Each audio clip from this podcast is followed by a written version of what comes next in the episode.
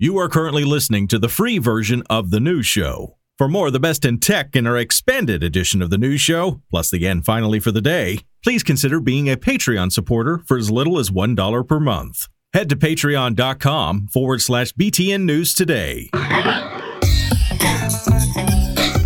Well, happy Tuesday, news listeners. Welcome to today's edition of the news show. Now, just so you know, if you hear like banging and all this sort of stuff going on throughout the uh, show today, sorry about that. My neighbors thought they needed a new gazebo. Just forewarning you, it is the uh, 20th of February 2024. Got the best in tech that went on over the past 24 hours, and we got it for you right now in less than five minutes.